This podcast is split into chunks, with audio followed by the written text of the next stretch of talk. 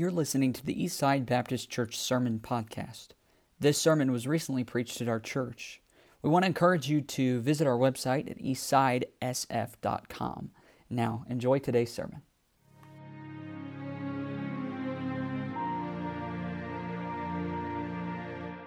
And turn to uh, the book of Psalms. I better get the book right, or else we're going to be confused from the get go here. I am, uh, for those of you who don't know, I'm Corey Eastep. I used to be the youth pastor here and assistant pastor here. And uh, if you want to know uh, a little bit more about me, if you find anything here around here that's broken, it's probably me. I did that. I probably broke it, uh, but uh, it's a blessing for my wife and I to be able to be back here. Some people are questioning my sanity because we came to Sioux Falls, South Dakota in the dead of winter from Florida to, for a vacation. Uh, but we're here and we, we actually have been craving a winter. We have been missing out on a winter. We have one um, season in Florida, and that's just an eternal summer. So it's kind of a breath of fresh air to come here and see a little dash before the temperature. I don't really remember what that felt like, except for uh, it hurts. so, but it's good to be back here. Uh, we got to spend some time with Pastor Spencer and Miss Yvette before they went out of town. We're going to get to spend some more time with them when they get back um, on Tuesday. Uh, but I'm thankful for the opportunity to be able to stand up here and preach. I was telling some other people, it's just like we never left. I mean, coming back here and being able to see uh, friends, and uh, we just say family because you're family to us. And there are many new faces around here. That's just a sign of a thriving church, a growing church. We're thankful to be back here with you folks, though. Psalm 90 tonight, we won't yet read the passage of Scripture. It'll be a couple minutes before we get there. Um, but uh, I did want to just give a little bit of an introduction to the, the text this, mo- or this evening. I'm thankful for Brother Chad stepping up and preaching this morning. Uh, it was a blessing to be able to hear him. Thankful for Brother Jared stepping up and doing the music. He's not in here, I just saw him walk by out there. Uh, but to be able to see people stand in the gap, fill in the gap here, it's just a blessing to, to come back and see that. Psalm uh, 90 here uh, talks about something that we think of fairly often, and actually, we probably think of it quite a bit tonight. Uh, if you have a team in the Super Bowl, you're probably going to be thinking about this thing called time. How much time is Brother Corey going to be spending talking tonight? How much time is he going to be sp- spend preaching? We're always aware of time. It's always in the forefront of our mind. It's always there. The most common question we ask as it relates to time is what? What is what time is it? What time is it? We're time conscious people, especially here in America. You can lose yourself in time. Uh, you can lose yourself in a hobby. You can lose yourself in a, a novel or a movie, or maybe later tonight you'll lose yourself in the time of a, a football game. We can, lay, we can say something like, I lost track of time especially if it's something enjoyable. Time also can slow down for us in something that's less enjoyable, like the Patriots winning. Uh, time would definitely slow down. That's something not enjoyable. Um, the main question, though, that we often ask as it relates to time is what time is it? But I want to challenge that tonight, and I want by the time we're, we're finished with the text and reading through it tonight, to be able to ask no longer the question, what time is it, but to be able to turn that around and ask the question, what am I doing with my time? What am I doing with my time? Um, I'll be honest with you, the first part of this message is going to seem a little bit, um, a little bit depressing. Anytime you talk about life and you talk about death and you talk about time, it can be a little bit depressing. I was introduced to this website whenever I was a teenager called deathclock.com. It's a place where you can go and you can type in some credentials about yourself, and it gives you a time of your death. Now, it's a novelty website, it's completely fake, I hope, because it said that I'm going to die at like 40 years old. So I'm hoping that that's not the case. But uh, we see stuff like that all the time. There are so many things out there like horoscopes, and we don't even need to talk about stuff like that. Man has no idea what their time is. Man knows not his time. All we know is that it's appointed unto man once to die, and after this, the judgment. That's what the scripture says. The Bible does have much to say, though, about our life and about time. I'm thinking of Job. Over in Job chapter 7, verse 6, it says, My days are swifter than a weaver's shuttle and, and are spent without hope. That's not something you probably see on a Hallmark card, is it? Job 9:25 says, "Now my days are swifter than a post. They flee away, they see no good." Again, probably not something you're going to give to grandma on a, on a magnet or something like that, or give on a bookmark. It's just not a, it's not a very uplifting passage of Scripture. When you see Scriptures, uh, the way it presents time, especially in like Ecclesiastes and even in Psalms, as we're going to read here, it's kind of like, that's depressing. How temporary we are. Life is a vapor, it appeareth for a little time and vanisheth away. That's, that's pretty depressing, isn't it? But these verses, they serve as a reminder that there is an end. And it's good to it's good to know that there's an end. It's good to be reminded of that and to live our life in such a way that there is an end. As one man put it uh, so adequately, we should live with the end in mind. Live with the end in mind, the end being the end of our lives. How many people get to the end of their lives and they look back and they say, if only I would have planned a little better, if only I would have done this a little bit differently? Now, Moses, the author of the psalm we're going to read, sometimes we read through psalm, we think that the psalms are just written by just the psalmist David, but actually, this psalm that we're going to read is written by Moses. That's one of the rare instances in which that's the case. But Moses knew what it was like to view time. He knew what time was all about. You go all the way back to his time in Egypt when he was put in the bulrushes, and Pharaoh's daughter pulled him up out of the water and named him Moses and he grew up in the Egyptian culture. He grew up in majesty, and he grew up in a, a very high class family. But then uh, over time, he developed a, uh, a hatred really for the, for the Egyptians and how they treated his people, the Israelites. And he wound up murdering a couple of them and had to run. Went to the backside of the desert, and he was there for 40 years. It wasn't the only time he'd be in the desert for 40 years. There's another time later on in his life where he would be in the desert for 40 years, but he lived this humdrum life of being a shepherd. He was when he was uh, awake, he was shepherding, and when he was uh, when it was nighttime, it was time to sleep, and that was pretty much his life for 40 straight years. Now we have our, our week in and week out. We wake up, we clock in, we go to work, we go to work, we clock in, we come home, we go to bed, we wake up, we do it over again and over and over and over. And on Wednesdays we go to church, on Sundays we go to church, and really that can kind of be our life, can't it? But Moses knew how to view time. He knew what it was like for time to just kind of creep by. But he authored here Psalm 90. And now, context is everything. The context in which we view life is key. And the context in which Moses viewed life is actually the key to viewing life correctly for us. Think about the pattern of life. And now I said that we, we live in an American culture, obviously, and so our, we are culturalized a little bit. We're born, we go to preschool, then we after preschool we go to kindergarten and on up through first, second, third, fourth, fifth grade. From there we go on up through middle school and then through high school.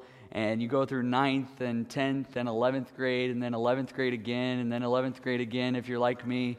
And then you graduate after 12th grade, you graduate and you either go to college or you go to, you go straight into the work, uh, workforce.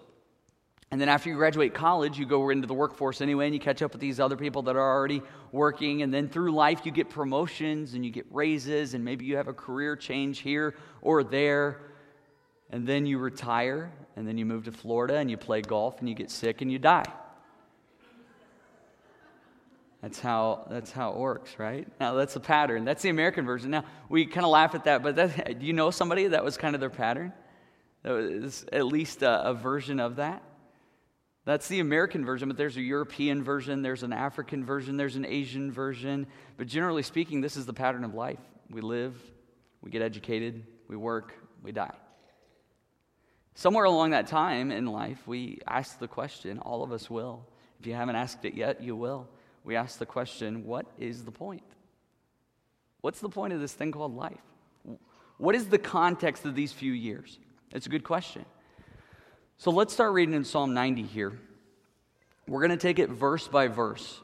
So I'm going to read a verse and we'll talk through it, and then by the time we're, we're done, we'll uh, get to the pinnacle of the text here in verse 12, which is the big idea, but we're going to lead up to it here. Psalm 90, verse 1 says, Lord, Thou hast been our dwelling place in all generations. Now, the word our there is talking about Israel. Moses writing, obviously, this is the nation of Israel, uh, a land that was, uh, had special promises and a covenant with the Lord.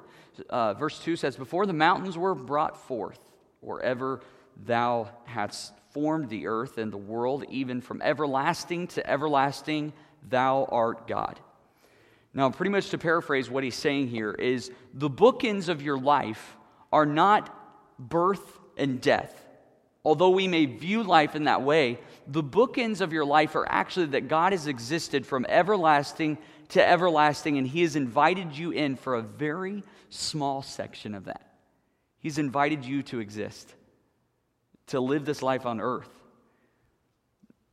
Now, that's a pretty incredible thing that we have been invited into this thing called everlasting to everlasting. What a small thing we are. What a small blip on the map of time that we, we are in our existence, and yet how big of a viewpoint do we have of ourselves? It's something to think about, isn't it? Verse 3 says, Thou turnest man to destruction and sayest, Return ye children of men. Now, what he's saying here is that no matter how rich you are, how poor you are, how beautiful, how ugly, how famous, how infamous you are, there's a point in your life when God says, Okay, enough's enough, your time is up, return to dust. And there's nothing that you can do about it. There's no amount of money, there's no amount of research that can keep you from doing that. There's no fountain of youth that can keep you alive for forever and ever on this earth. Now, there's a, there's a living water that exists that can keep us alive for all eternity and, home uh, in a heavenly home with Him. But there's a point in this life, in this temporal dwelling place that we call a body, that God says, return to dust, and there's absolutely nothing that you can do about it. He says, hold it up, hold up, you, you go no further than this. And every one of us have a date stamped in the future in which we will present ourselves in that time. Verse 4, are we, are we depressed yet? it's a little depressing at, at, this point, isn't it? Verse 4 says, For a thousand years in thy sight are, as, are but as yesterday when it is past, and as a watch in the night. Now, some people try to take this verse out of context. What, what he's not saying here is that this is some kind of formula that you can work out this code to determine like how long um, we have until the rapture happens. There are like people that exist that like try to use this as an equation for that. That's, that's not at all what he's saying here. It's, this is a figure of speech that he's using. Pretty much what he's saying is your perspective of time and God's perspective of time are so vastly different, don't even try to do it. Don't even try to parallel the two. If you, if, even if you look literally about a thousand years, if you go backwards a thousand years, think about this. We're right around the Crusades. That's, that's a long time ago, right before the Crusades, actually. God says that's like a day to me. See, time, as pertaining to God, it's different than our perspective of time. And then he says, like a watch in the night, as a watch in the night. A watch in the night would be like three or four hours. So, three or four hours.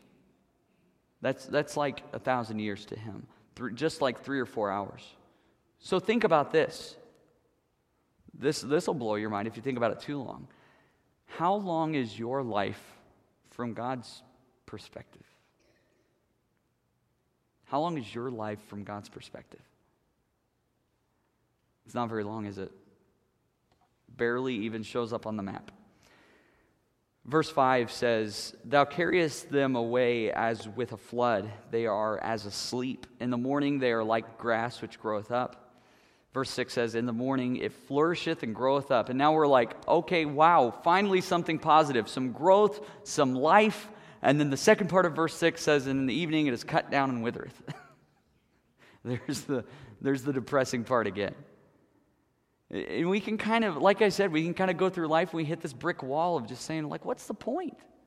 Man, this is kind of this temporary nature of life. It's kind of depressing here. But Moses' point is not your life doesn't matter. It's this since you are dust, since you are brief, it is futile for you to try to create something of significance within the time that you've been allotted by yourself. By yourself. If you bookend your life with birth and death, then you really don't have a whole lot of time to be able to do much of significance, do you? To do anything that would be significant within your ability. So, your only hope for significance, your only hope for purpose is to interject your time and your years properly within the context of God's everlasting to everlasting. We've got to have a paradigm shift here in order to get to what we're talk, getting to in verse, verse 12. We got to have a paradigm shift. In other words, it's not about us. It's not about you. It's not about Corey Eastep. It's not about, it's not about you. It's not about me. It's about God. You got to forgive me. My voice is cutting out on me a little bit tonight. And if this is difficult for us to grasp, it's difficult for us to accept, and let's be honest, it, it kind of is. It is difficult for us to accept because we like to be in control. We can kind of be in denial about this, but being in denial doesn't really change facts, does it? So maybe it'd help to flip it around a little bit. Have you ever seen or worked for or worked with or been related to someone who tried to make the whole world about themselves? You ever been with that person? Been around that person? Quit elbowing your spouse right now. I know that that's probably what you're thinking right now. You ever met somebody like that? It, it's kind of it's kind of upsetting to be around people like that, isn't it? They never grow past that age 16 mentality. And listen, we've all gone through it. We've all been in that age 16 mentality where we think the whole world, the whole universe revolves around us. We all go through that phase. Some people get stuck in that phase, and that's what we're talking about here. The, the point that I'm trying to make is it's, it's unnatural. It is unnatural for us to be able to watch somebody try to do that. It doesn't work that way. Life doesn't work that way where we try to create significance surrounding ourselves. When someone tries to create significance within their own world, two things always happen. Number one, they always run out of time. They always run out of time before they finish. And number two, history never speaks well of them, ever. You look back through history, you see these tyrants who try to create significance in and of themselves and try to create a world that revolves around themselves you always see history speaking ill of them. Because when someone tries this, there's something inside of each and every one of us that says, that's just not right. And yet, we ourselves are guilty and blinded by the fact that we try to do this ourselves all the time. Isn't this true? Can you relate to this? Have you ever met somebody like this, or am I the only one? Moses says this it's not about you, it's everlasting to everlasting with God in the middle, and He has invited you in. He's invited you in. Now he goes on, we're going to skip down to verse 10. Moses starts to make some application here. And this is where the rubber starts to hit the road. Here's where a game plan starts to be formed for us. Verse number 10 says, The days of our years are three score and ten. Okay, math lesson. If a score is 20, then how much is three score and ten? 70. Yep. So the days of our years are three score and, and ten, so 70 years. And if by reason of strength they be four score years, or 80. It's 80 years, just so you know. You can check my math later. The days of our lives are three score and ten, 70 years, or if by reason of strength, four score years or 80 years, yet is their strength labor and sorrow, for it is soon cut off and we fly away.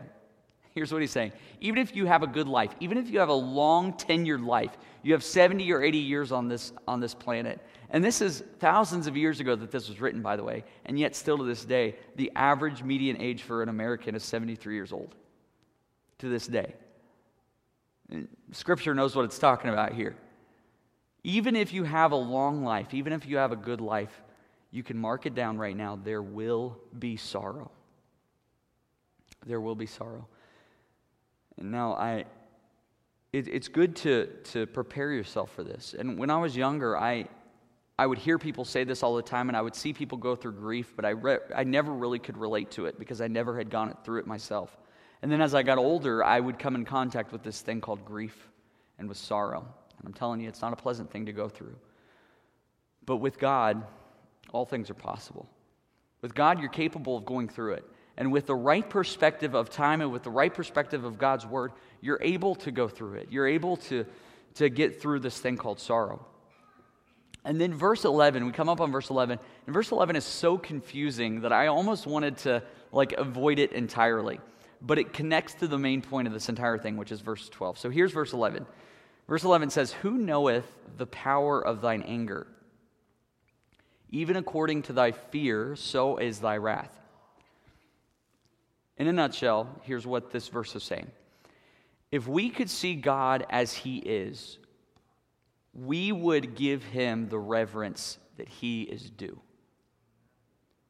If we could truly see God in all of his glory as he truly is, then we would for sure give him the reverence that is due to his name. We would, in other words, we would present our 70 or 80 years to Him because He is due it. But we can't know His power fully. We can't fully understand God's glory because if we were fully exposed to God's glory, two things would happen. Number one, we wouldn't be able to handle it. Literally, anytime that God has shown Himself, the glory, His glory, even in small pieces to mankind, some pretty miraculous things, pretty spectacular things happened. My favorite instance of this is in the Garden of Gethsemane when the people come to, when the guards come to arrest Jesus and they come up to him and they confront him and they say, Art thou Jesus of Nazareth? And he answers them, he says, I am. And what happens? They fall backwards. Just a little bit of glory slipped out at that point. Now, God meant for that to happen, He chose for that to happen, but it just glory, just a little bit of glory. And what happened? they, they fell backwards. Even Moses himself, when he went up on the mountain, the Shekinah glory shone on Moses' face after he, was, after he saw God. And he just saw the back of God. Anytime mankind has ever been presented with the glory of God, it had an effect on them visibly and an effect on them spiritually.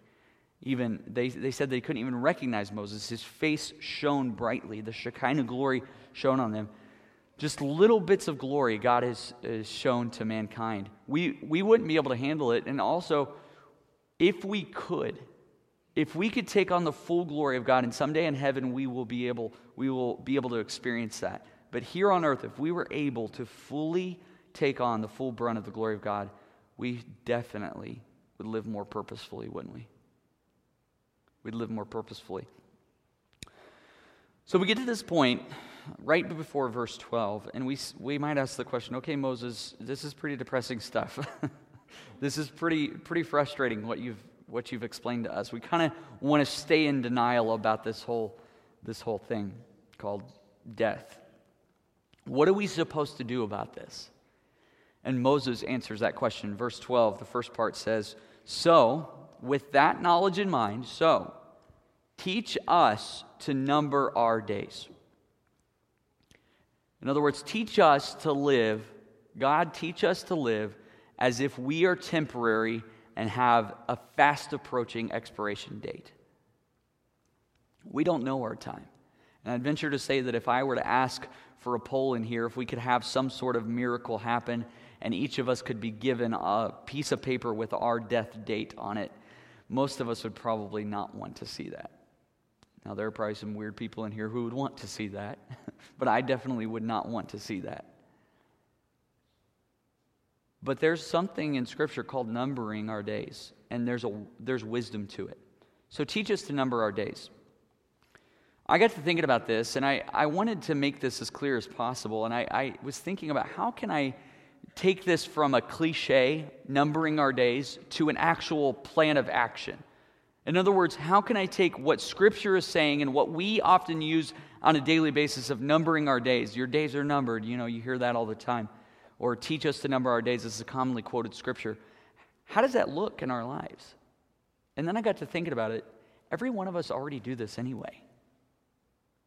Um, Cassie, if I were to ask you how many days until your wedding, do you know that? 104. See? She, she knows. You probably have a list of things that you have to get done between now and then, too, don't you? It's probably a book, isn't it? See, she knows. She not only knows how many days. Uh, now, if I ask Andrew, he's like, well, no, ask her. That's how the guy is. He's just like, I'm just going to show up. That's what I'm there for. I'm there to eat cake, too. But you know how many days, probably how many minutes and seconds. You know what you have to get done between now and then. If you ever had an exam coming up, if you passed the exam, you effectively numbered your days because what you, you studied, you did what was necessary to be able to pass the exam. If you've ever had a surgery coming up, if you've ever had uh, a job interview coming up, if you've ever had a presentation to make, you know what it is to effectively number your days. Because to effectively number your days means not only do you know the time frame that exists between now and then, but you know everything that you have to get done between now and then because you take it seriously. You know what it is to number your days. Moses says to God, God, we don't know the day of our death. And that's, that's one thing that we don't have going for us, but we know somebody who does. God, we don't know the day of our death, and there's so much that we don't know about you, but God, you can teach us. Those words, teach us, are the key words in this entire thing because we're unable in and of ourselves to be able to, to know exactly what we need to do between now and then. The world would say, get a 401k.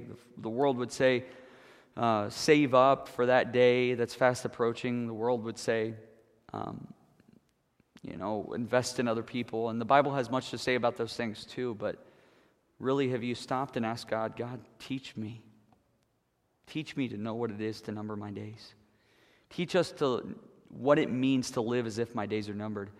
And then the result, the last part of verse 12, look there. Here it is. So that we may apply our hearts unto wisdom. now, don't just be careful not to overlook this part because this is key. I will not be able to make wise decisions if I do not make my decisions within the context of my limited number of days. I can look up to God and I can pray, God, I will make better financial decisions. I will make better relational decisions, better parenting decisions, better professional decisions, educational decisions, if I make my decisions within the context of knowing that my days are numbered. There's wisdom in that. Instead of always saying, What time is it? Maybe we need to stop and we need to put the brakes on. We need to start asking the question, God, I want to know what to do with my limited time remaining. And if we approach life in that context, it's amazing what can happen in our lives, even on a practical sense. At that point, you start making wise decisions about even your future and even about your children and your children's children. And you start to parent differently. You start to make wiser financial decisions. You start to make more wise educational decisions. Young people, now is the best time for you to start thinking with the end in mind. You're worried about maybe that next big decision that you have coming up. You got a big, you got a lot of big decisions coming up if you're a young person. Within the next probably five to ten years, you're probably going to choose who that spouse is, or you're going to allow God to choose for you, probably. Who your spouse is, you're going to choose what school you're going to go to, what college you're going to go to, what vocation you'll be a part of. You'll probably make your first big purchases. You'll probably buy a house. Man, that's some scary stuff. You know, if you make those decisions within the context of I am in charge and the world revolves around me and I'm going to create something of significance, it's amazing how quick things can crumble apart and fall apart because life is temporary. Jesus said it this way Lay not up for yourselves treasures on earth where moth nor rust doth corrupt, but lay up for yourselves treasures in heaven where thieves can't break through and steal. it's important that we figure out the most important thing, and the most important thing for us is not here on this earth. Although there's much wisdom in preparing and, and saving and, and doing those types of things, but you got to invest in something that's going to last in the next life. Instead of asking what time it is, God, say, God, I, I want to know what I need to do with this limited time remaining. This isn't a woe is me sermon. It's, it's not. It, this is something where you have to say, God, I realize that you have given me years, this gift of years, and within the context of everlasting to everlasting. I mean, it goes forever and forever, forever past and forever future. And somewhere in this process of time, God has seen fit for you to be born within this blip on this map, barely even shows up. God has seen fit for you to exist and bring you into his presence. He's invited you in. You know what we need to do with this small portion of time right here? The best way to spend it is to say, God, I'm giving it back to you for your glory, for your name. So here should be our prayerful response tonight. You want to know how to pray, how to respond to this? Here's a good prayer to pray God, my life is too brief to live for. My glory is too small to dedicate my whole life to. I'm just a vapor. So I don't want to waste my 70 to 80 years living for my glory. God, teach me to live as if my days are numbered. This was Moses' take on time, and for every Christian here, it should be our own. And I want to ask this question before we're done. If you're here tonight you don't know heaven's your home, I'm telling you that there is an everlasting to come. And the most important decision that you will ever make is right here on this planet called Earth. And it has to do with your eternal destination. You will either live in heaven for all eternity with God, and that's based on your decision to accept Christ or not.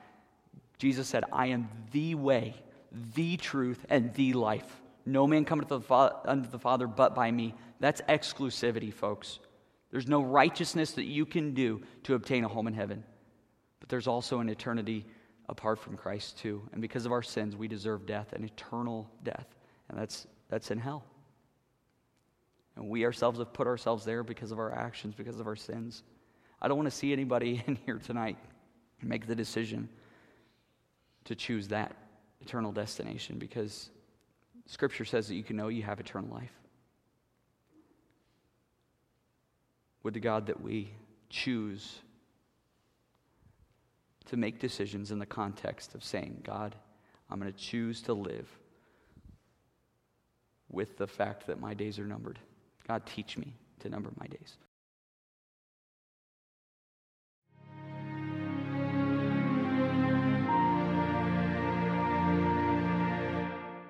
We want to encourage you to visit our website at eastsidesf.com.